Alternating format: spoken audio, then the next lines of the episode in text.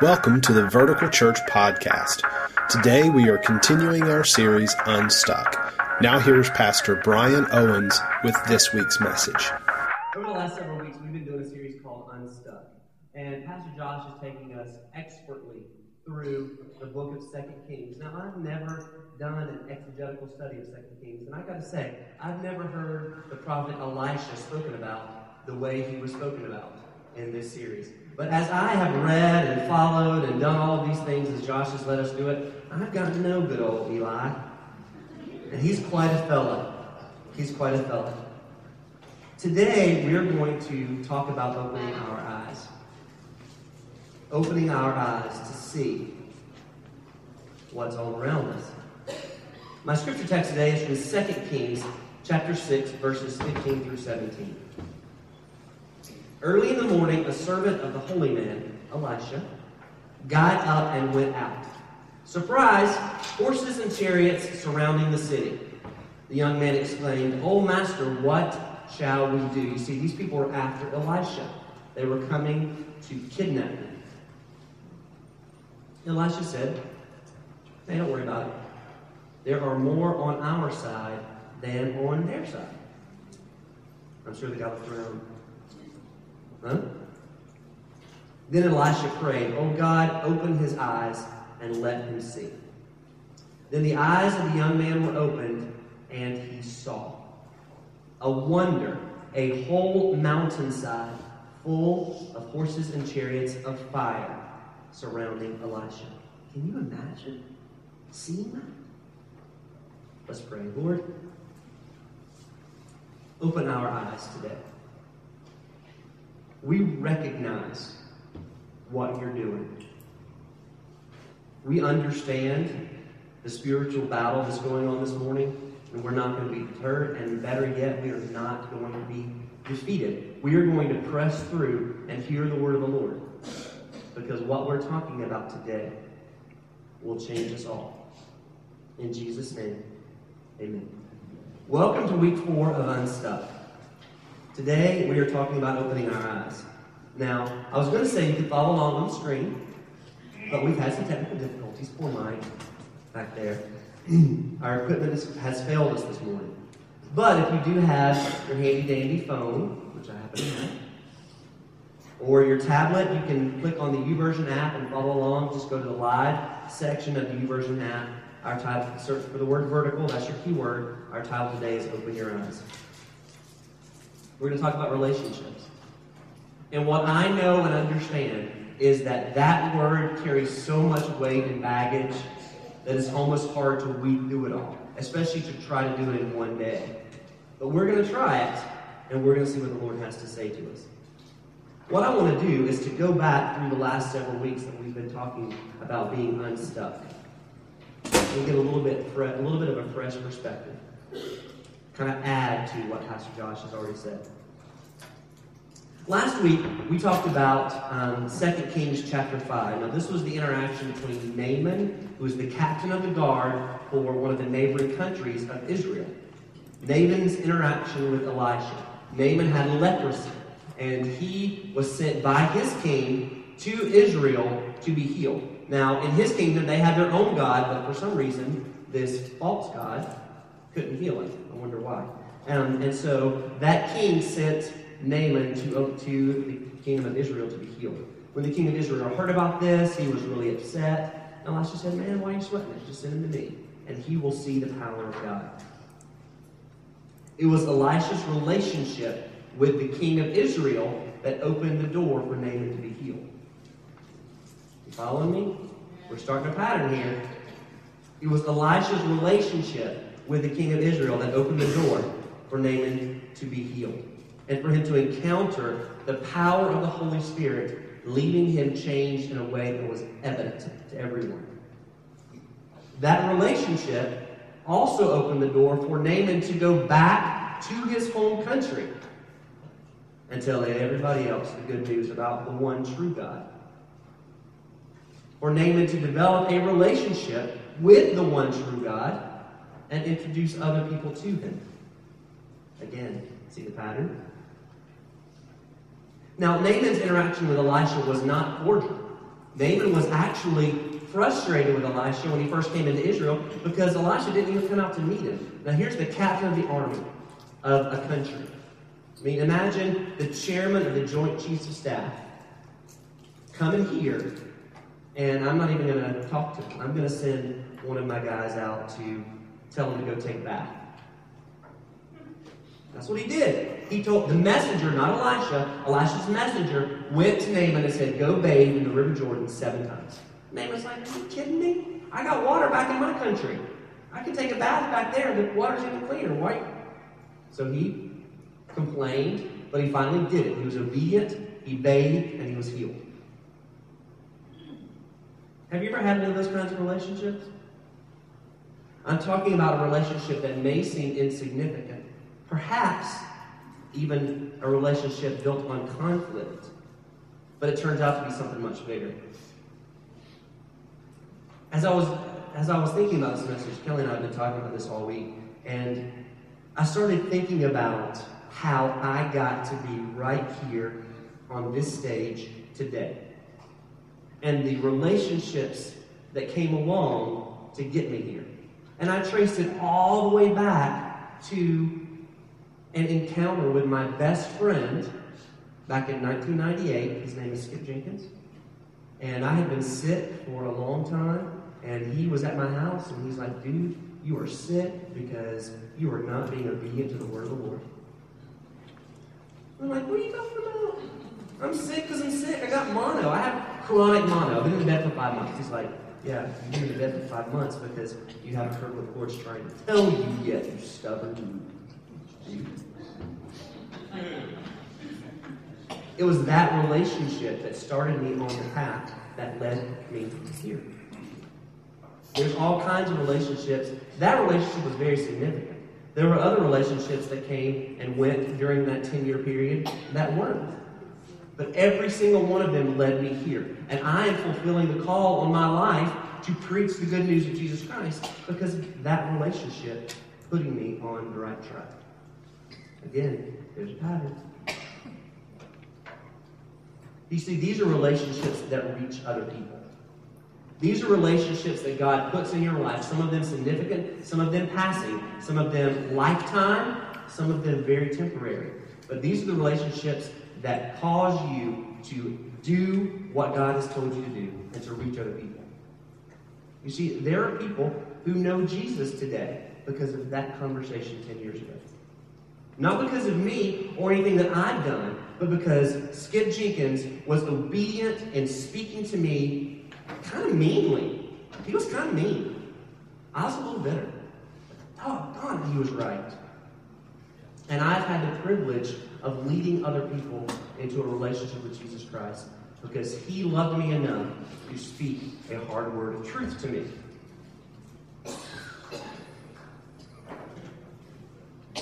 In week one, we talked about 2 Kings chapter 3. Now, this was about,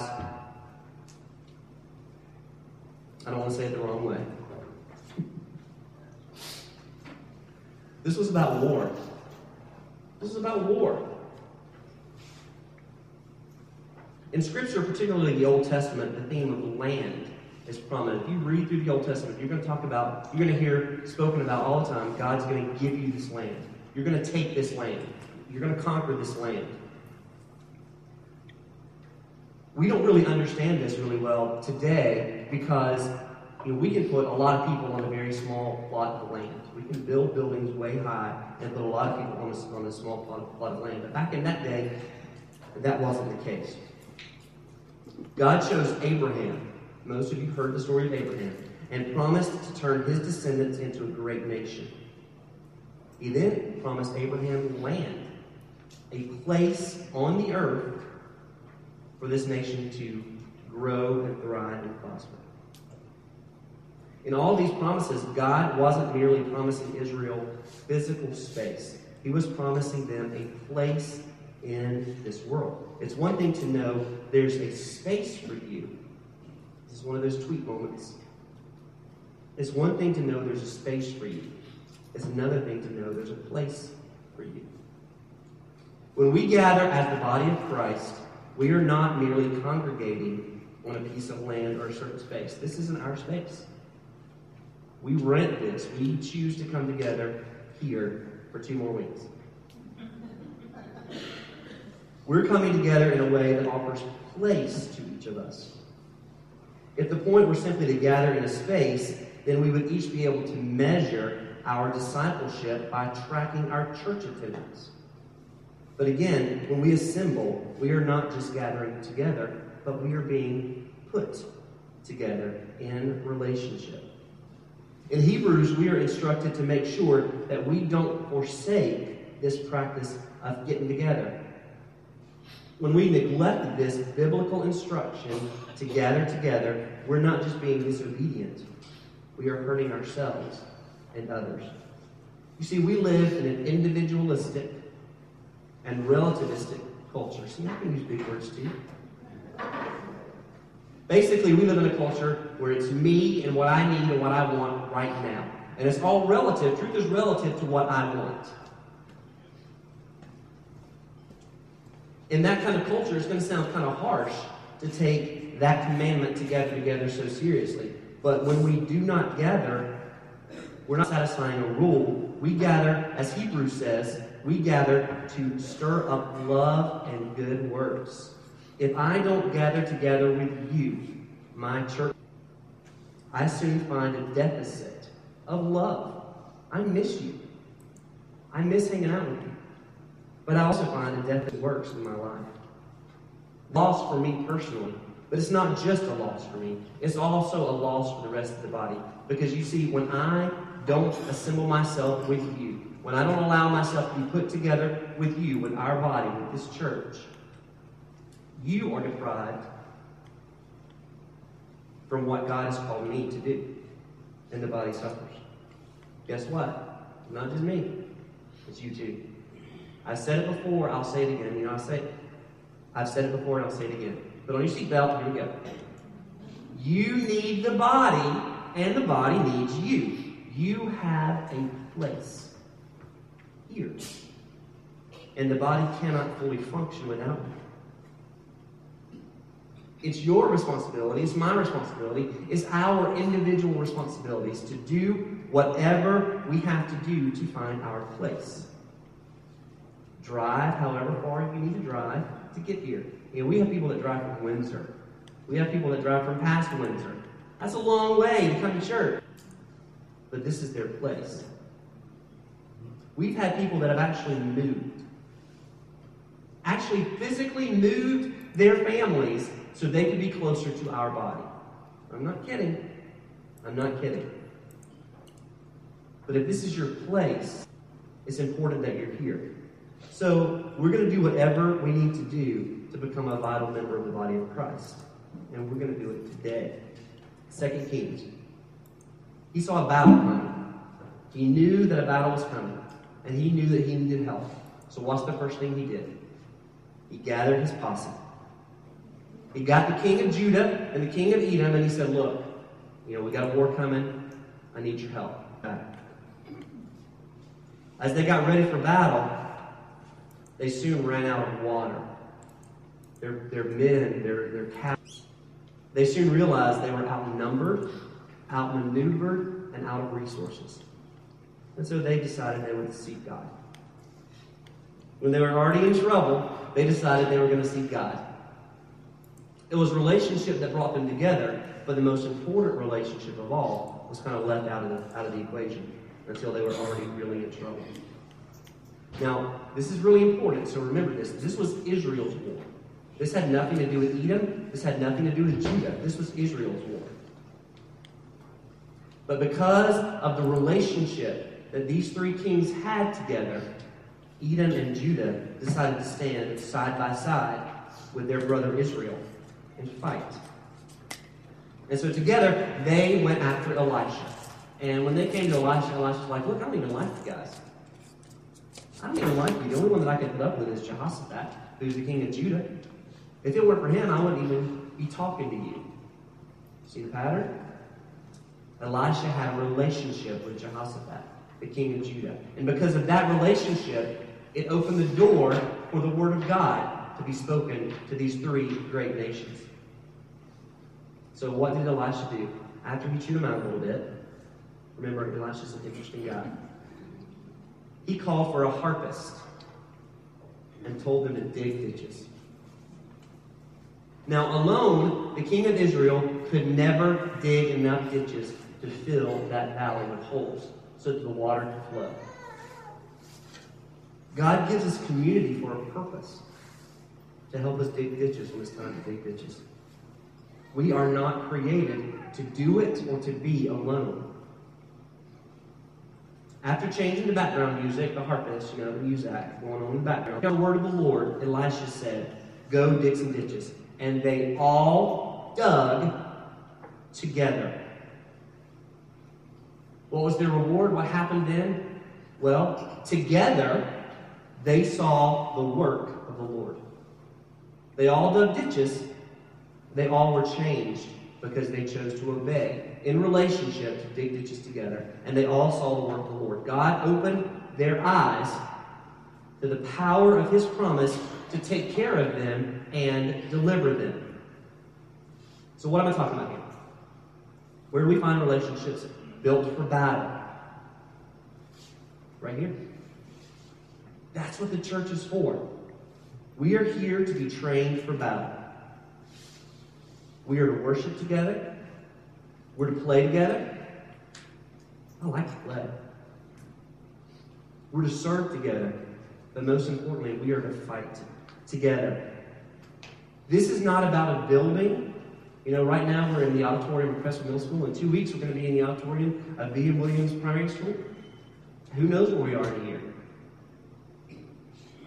The church is not four walls. The church is you and me. When you look in Scripture, there is no mention of buildings when they're talking about the church in the New Testament. The church always and only refers to the body, the people who are going about their day-to-day lives, living together and spreading the fame of Jesus Christ. That is the church. That is who we are. And that is what we're supposed to do. What's really good about this, these relationships that are built for battle, they set us up for the final and most important type of relationship from my point of view. These are relationships that make a difference. In week 2, Pastor Josh talked us through 2 Kings chapter 4. This was about the widow who needed jars. Y'all remember all that. The poor widow was at her wit's end. She didn't know what to do.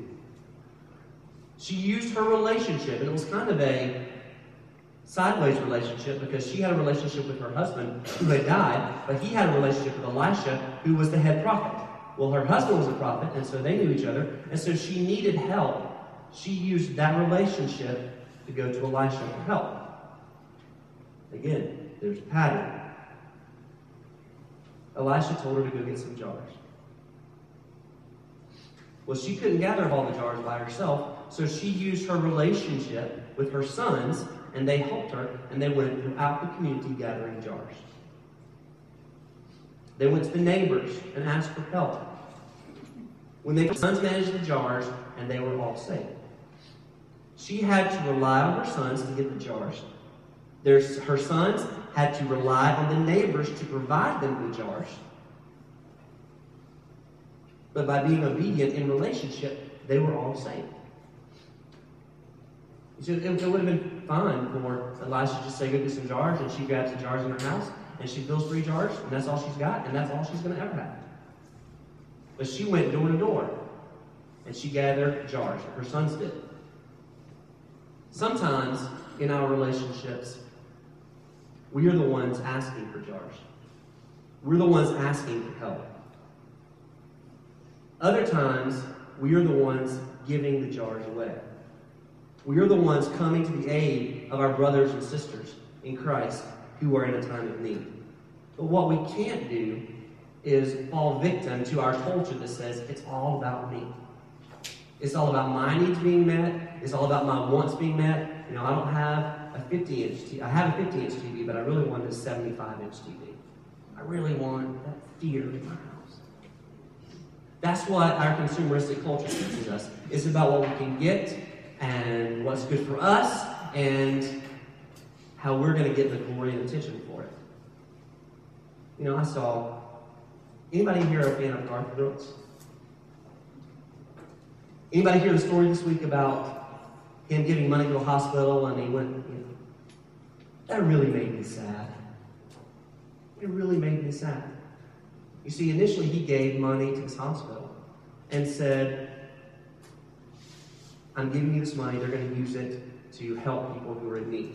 Well, he thought that they were agreeing to name a facility after his mother who had died of cancer several years earlier. Well, there was some sort of misunderstanding, and that's not what happened, and they felt like the money was given unconditionally, and so he sued them to get the money back. I don't understand that. I thought the purpose was to help people who had cancer, not to get someone's name on a building. You see, that's the culture that we live in. It's not about helping people, it's about what we can get in bright lights. Sometimes you have to be willing to give the jar to see others blessed. Sometimes it's your responsibility to give that jar to someone else, and that is your blessing. Your blessing is watching someone who is in need have their needs met. That is our responsibility. After all, isn't that what Jesus did for us? That's a pretty big jar he gave. That's a pretty big jar he gave, and a pretty big amount of oil that flowed for a future. So not only were her eyes open to going to her neighbors and friends in her community with whom she had a relationship for help, God opened the eyes of this family community that working together, they can see great things. God provided the oil, they provided the jar together.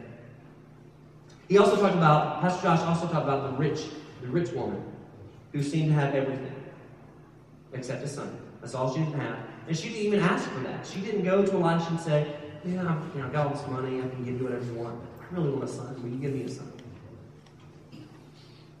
She and her husband became a refuge and a place of rest for Elijah. They built a house.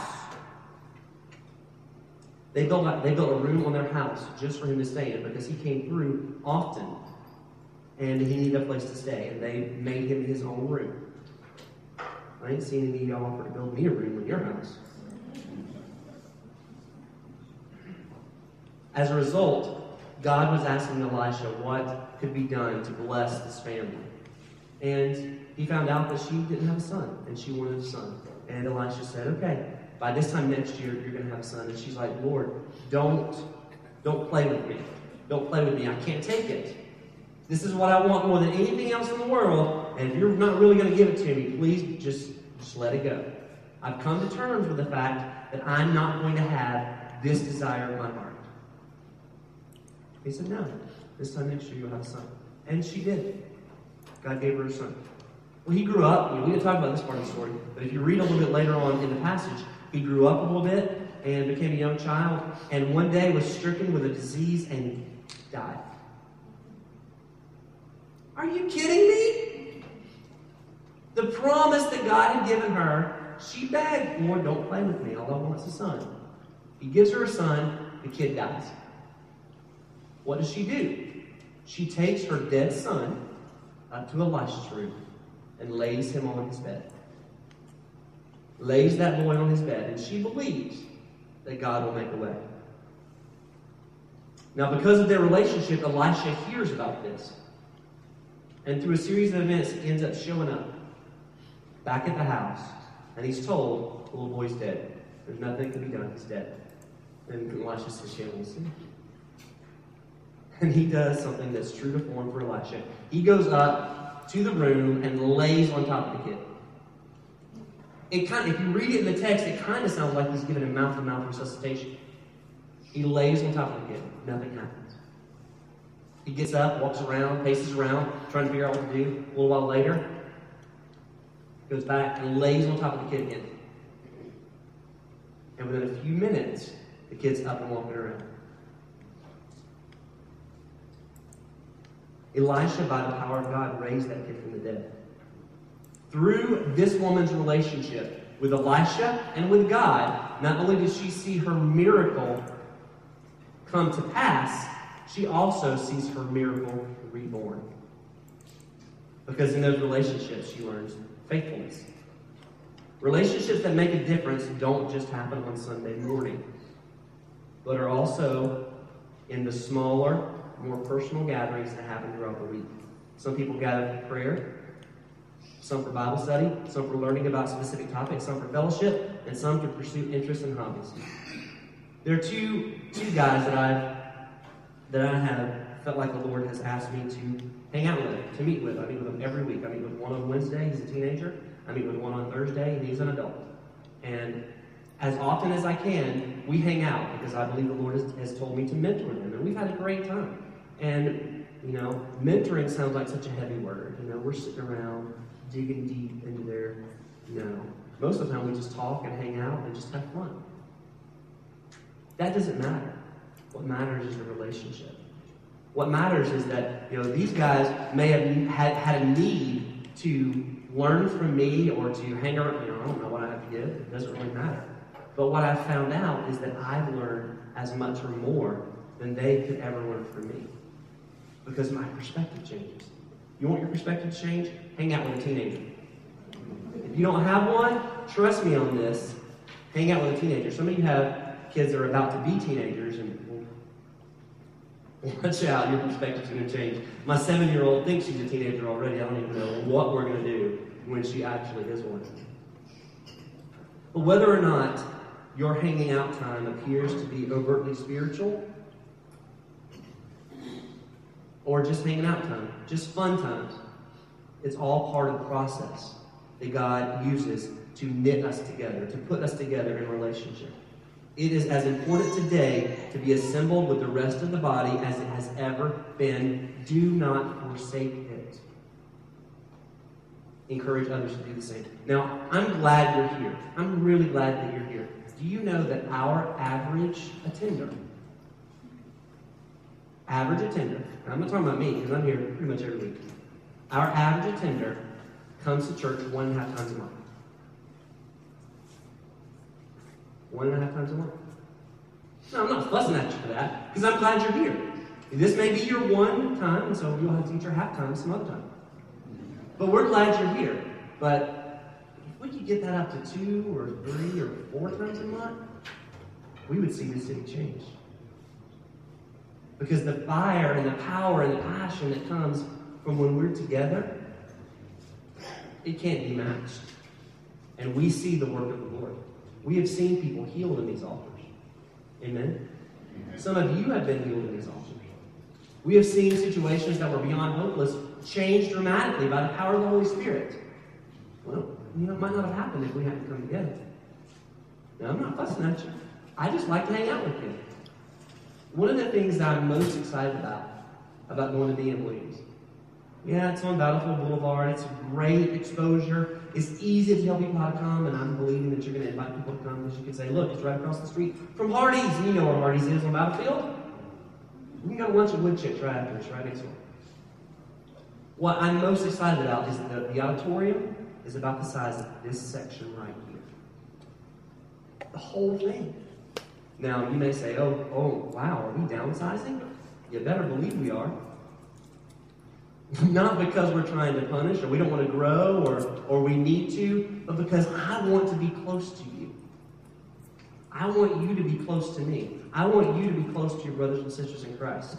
Because when we worship together and we're close together, amen, the Holy Spirit moves in ways like we've never seen. You know, some of you have asked why we put the caution tape in the back and block off the scene back there. Well, you see how spread out we are right now. Right now, this auditorium holds 608 people, and right now we've got probably 200 seats blocked off. And look how spread out we are. But when we come together, when we made that change and brought everybody forward a little bit, the level of our worship shot through the roof. Because you can hear people singing around you.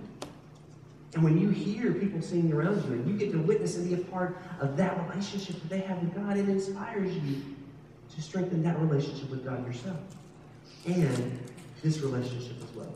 I can't tell you over the last few weeks how many times I've had people say, can we have more time to greet people when we come in the morning. I love that. I love going around shaking people's hands and patting them on the back and saying good morning.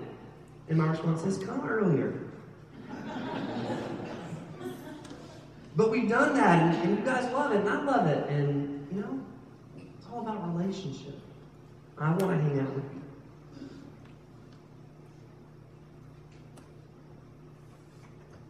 Encourage others to do the same.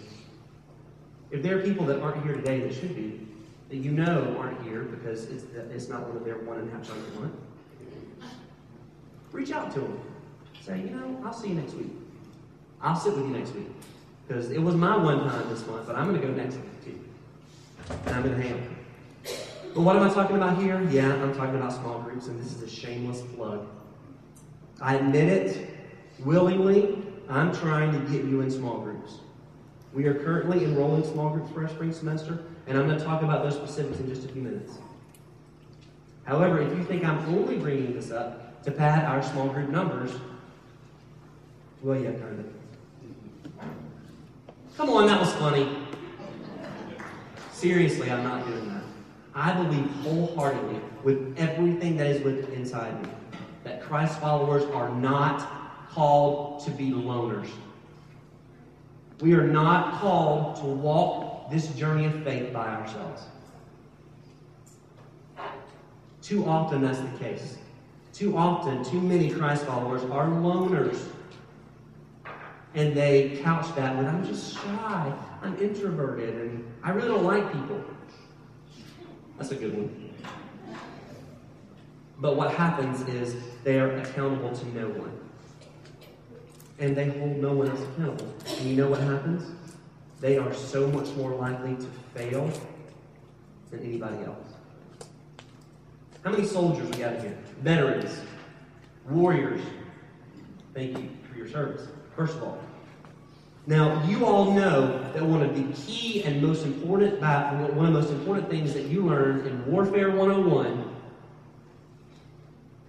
is that a victorious battle is one in which you trust your comrades. Amen? Live together or die alone, right?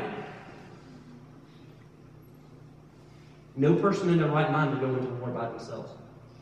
Make no mistake about it, friends, we are at war. The enemy is real, and he wants you. He's going to come after you with everything that he's got.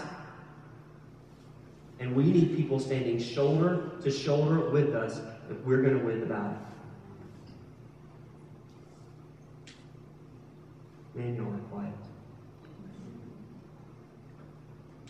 I want people who will stand beside me. Not behind me, but beside me.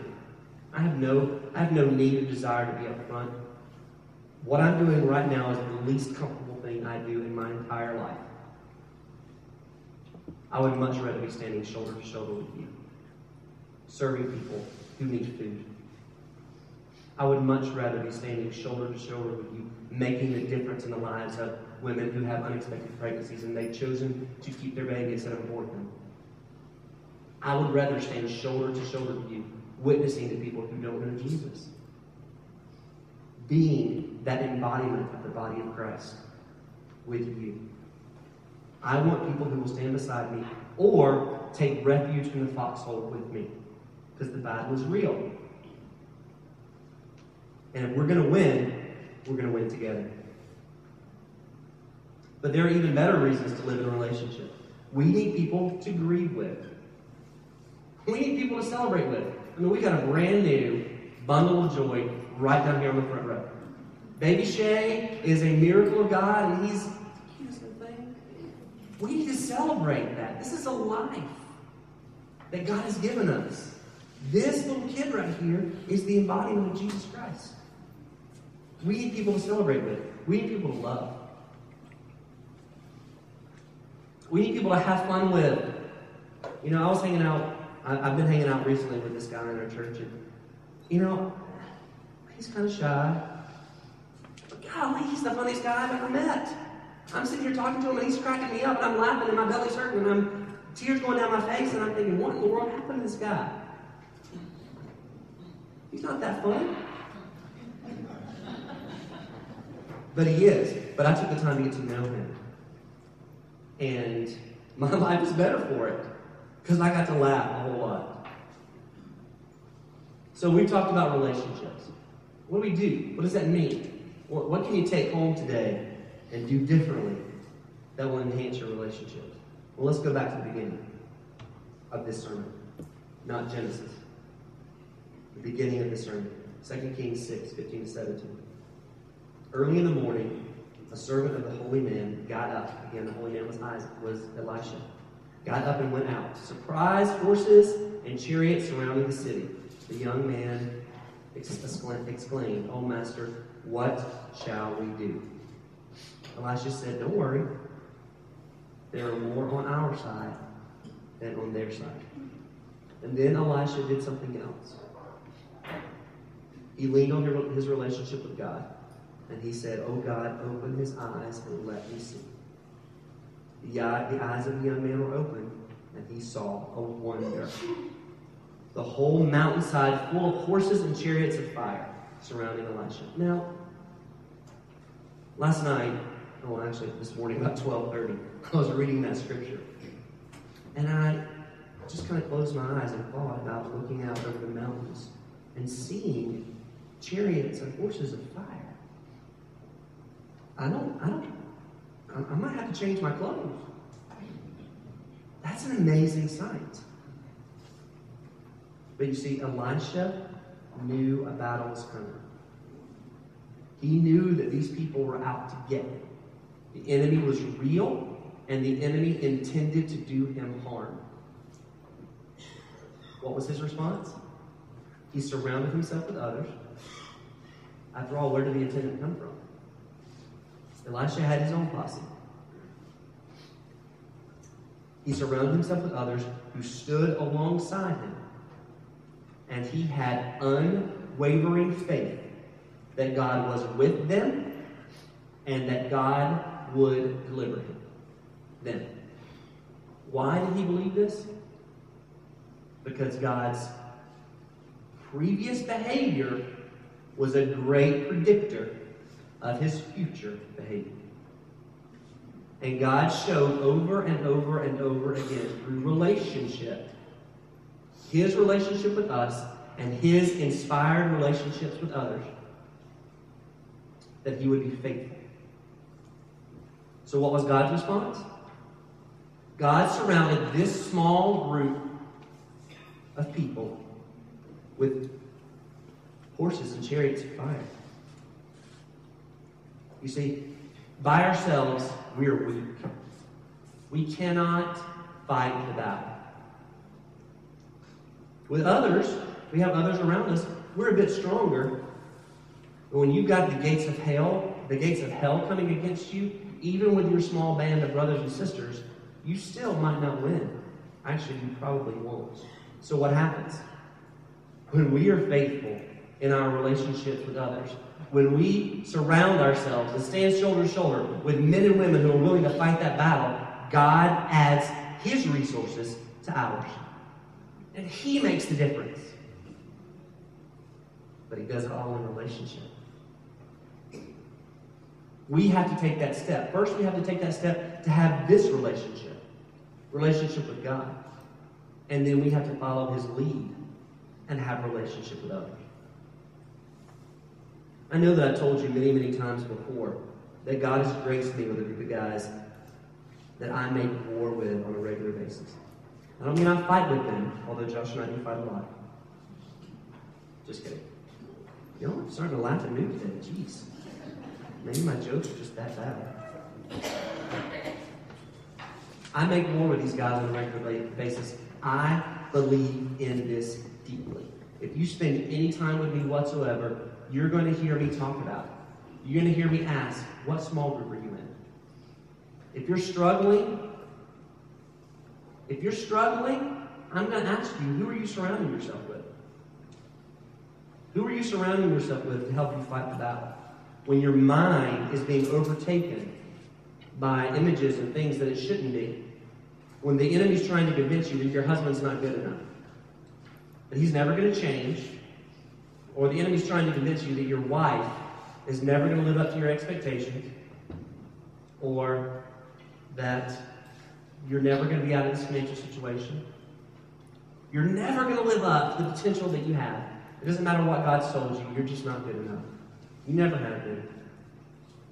Who do you have whispering in his ear when the enemy's whispering in his ear? You know, I have visions of the devil on this side, the angel on this side. Well, these guys that I surround myself with, they're the little angels on this side. And when I begin to whine and complain and whine and complain, they hold my feet to the fire. And they say, no. You do no service to the name of Jesus Christ when you diminish his power to cause victory in your life. And I'm like, oh, Donnie, can't I just wallow in my misery for a minute? No, you cannot. You have a wife who loves you. You have children who adore you. You have a church family who supports you. What in the world are you complaining about? Ouch. I don't like that. But they're right. And you know what? I do the same thing to them. I do the same thing to them. Because they, I might want to complain, but dear Lord, they do too. I had a conversation last Sunday with a young man who has had his share of difficulties over the last couple of years, who is growing up and trying to figure out what to do and making decisions and trying to make better decisions. And he said to me, you know why I like this church? And I said, why? He's like this tall. And I'm like, why? And he said, because when I come here, you don't spoon feed me. Sometimes you actually knock me upside the head. And I'm like, yeah, I'm not sure I want that image. I'm not sure. He's like, well, that's too bad. But you know what? You care about us enough to tell us the truth. That comes in relationship. You see, I'm not going, if I don't know you, if we haven't broken bread together, if you haven't hung out with my wife or my kids or done something else to get into my life, to speak into my life, I'm not going to trust you with big things yet. I'm just not. Because you see, inevitably what happens when we open ourselves up to relationship, we open ourselves up to hurt. Many of us have been hurt. I've been decimated by relationship. I've been decimated by relationship. But what I've discovered is that even though when I open myself up to relationship, I open myself up to hurt, it is so worth it. After all, again, Jesus is our model. Talk about opening himself up to hurt. He was betrayed by the people closest to him. He was savagely beaten and tortured for stuff he didn't even do. It's kind of hard for me to complain when I think about it that way. I'm blessed to have a group of guys who speak into my life. I'm blessed to have the opportunity that you trust me with to speak into your life. And I don't take that for granted. The responsibility of that is great. Hence why I was up at 12:30 this morning and later. I'm blessed with a wife with whom I have a great relationship. She is my best friend, my strictest confidant. She's committed, unconditionally supportive, and appropriately confrontational. Did I say that right?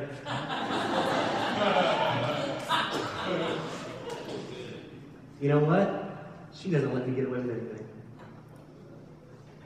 And I remember when we were dating, I remember even before we were dating, I said, Lord, I'm about to really open up again. I tend to be a manipulative person. I learned it honestly. I tend to be manipulative and negative.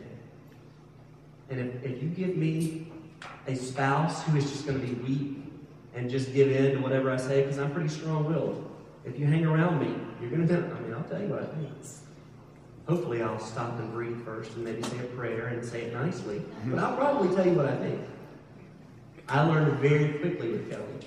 I could do that once. But she's going to fire back as hard as I do. And you know what? That's what I needed. God knew what I needed. But she didn't let me get away with anything.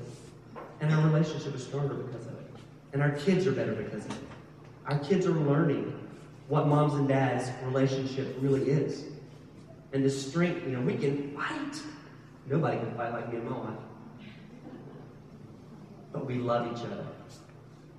And we are intent that we show our children how much we love each other far more than we ever show them how much we disagree with each other. Relationship. I'm going to ask the band to go ahead and start making their way back up. Jesus modeled this for us. As with everything else, we go right back to Jesus. At Vertical Church, all things point to Jesus, and we're not ashamed of that. Jesus had an inner circle. Many of us have learned in Sunday school and other places that it was the 12 disciples that kind of followed around Jesus. They were his posse. Well, that's true. There were 12 men. There were also at least that many women who followed around with Jesus every day. This was his inner circle. These are men and women who live life every day with Jesus. And there's examples in Scripture over and over and over again of those kind of more intimate moments where Jesus is just hanging out with his friends. Those are the people that changed the world. They took the message of Jesus Christ that they had built on a relationship with him, and they are the foundation of the church. The Apostle Peter, one of the most flawed characters in Scripture, denied Jesus 3 times the day he was being tortured. Jesus still used him to plant the church. And on the day of Pentecost, it was Peter who preached, and hundreds of people were saved. It was through relationship.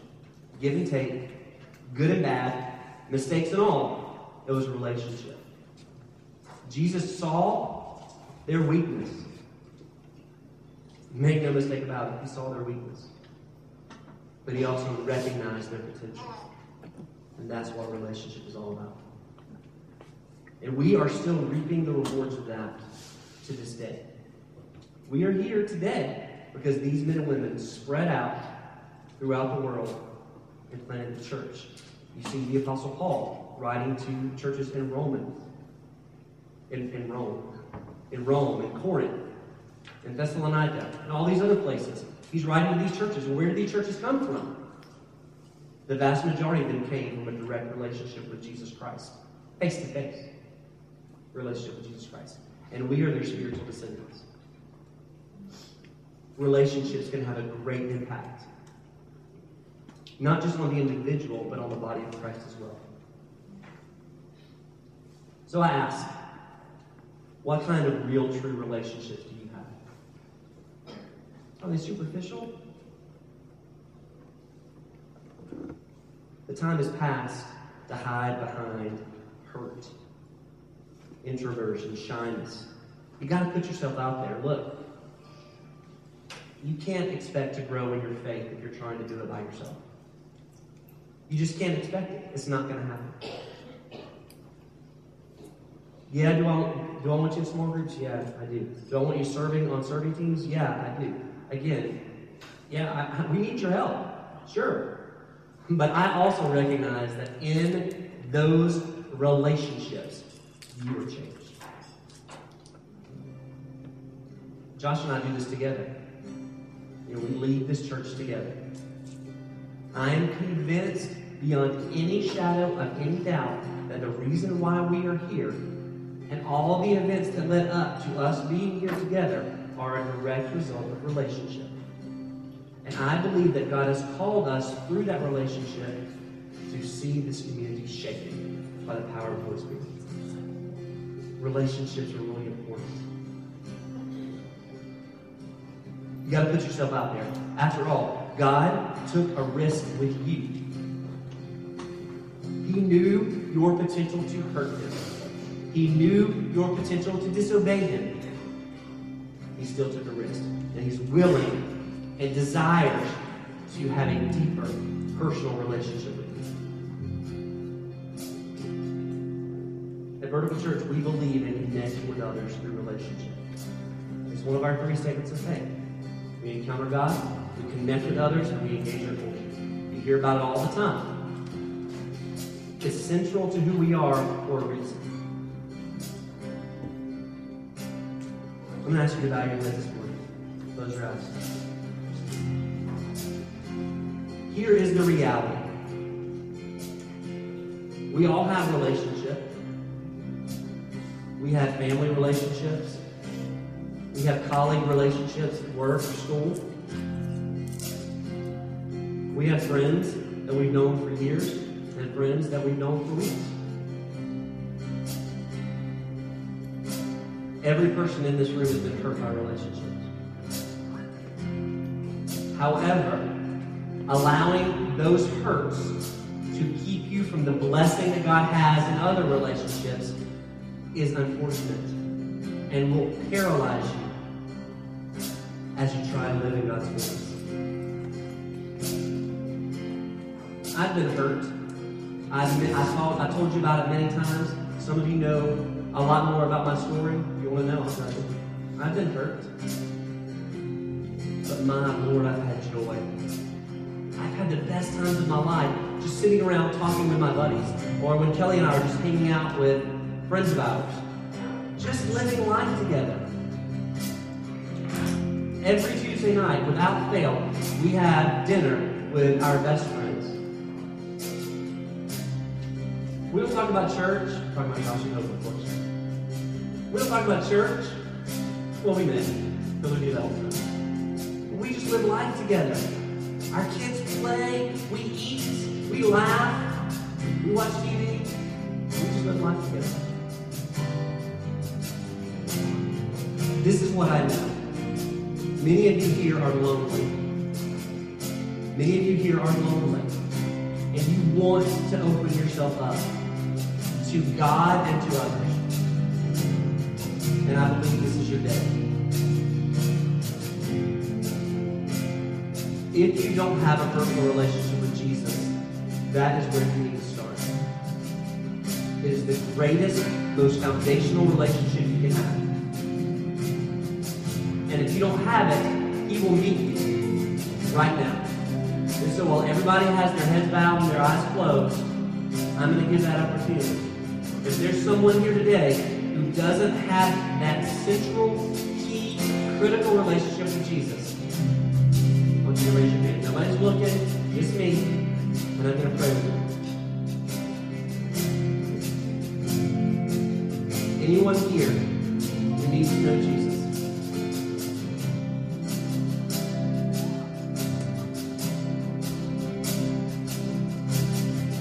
Next question. Many of you are lonely. Many of you have been hurt deeply by your spouse, by your children, by your ex-spouse, by your parents. You've been hurt deeply. Many of you have hurt others deeply by poor and ridiculous choices that you've made. God wants to heal you. God wants to heal your heart. God wants to put relationships in your path that will change the direction of your life. If you're one of those, if you're lonely, or if you've been hurt, or if you want to grow in a relationship, I want to see your hand.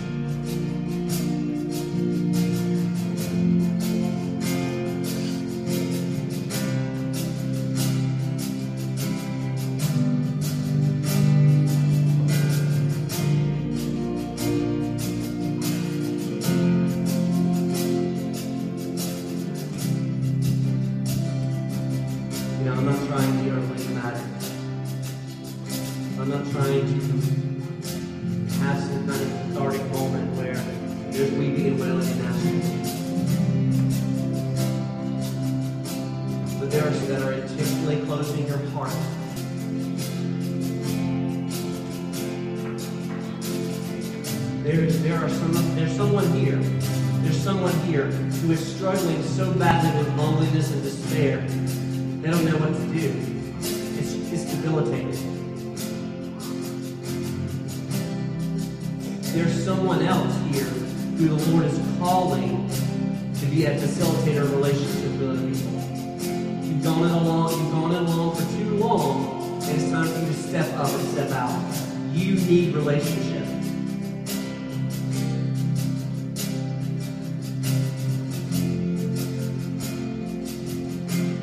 I know. I get it. Yeah, I'm talking to you. I'm talking to you. Somebody just said in their spirit, I hope he's not talking to me. Yeah, I'm talking to you. Whoever you are, I'm talking to you. God's got this. He is going to put people in your path that will change your trajectory.